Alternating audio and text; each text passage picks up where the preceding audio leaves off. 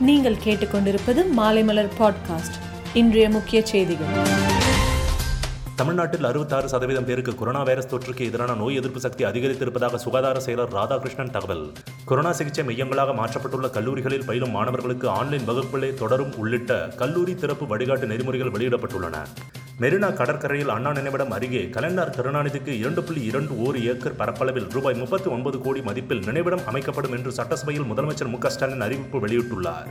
புதுச்சேரி சட்டசபையில் இருபத்தி ஆறாம் தேதி பட்ஜெட் தாக்கல் செய்யப்படும் என்று அம்மாநில முதல்வர் ரங்கசாமி தகவல் தெரிவித்துள்ளார். சென்னையில் உள்ள இருநூறு வார்டுகளிலும் தலா ஒரு நிரந்தர தடுப்பூசி மையம் என்று இருநூறு மையங்கள் திறக்கப்படும் என்று மாநகராட்சி கமிஷனர் ககன்தீப் சிங் பேடி தெரிவித்துள்ளார். மத்திய அரசின் சொத்துக்களை பணமாக்குவதற்கான திட்டத்தை தொடங்கி வைத்தார் நிதி மந்திரி நிர்மலா சீதாராமன். டெல்லியில் கர்நாட் பிளேஸில் நாட்டிலேயே முதல் முறையாக அமைக்கப்பட்ட புகை கோபுரத்தை முதல் மந்திரி அரவிந்த் கெஜ்ரிவால் திறந்து வைத்தார். ஆப்கானிஸ்தானை விட்டு அமெரிக்க ராணுவம் வெளியேறினாலும் அப்பகுதியை பாதுகாக்க வேண்டியது அமெரிக்காவின் கடமை என்று கூறியுள்ளார் அமெரிக்க துணை அதிபர் கமலா ஹாரிஸ்.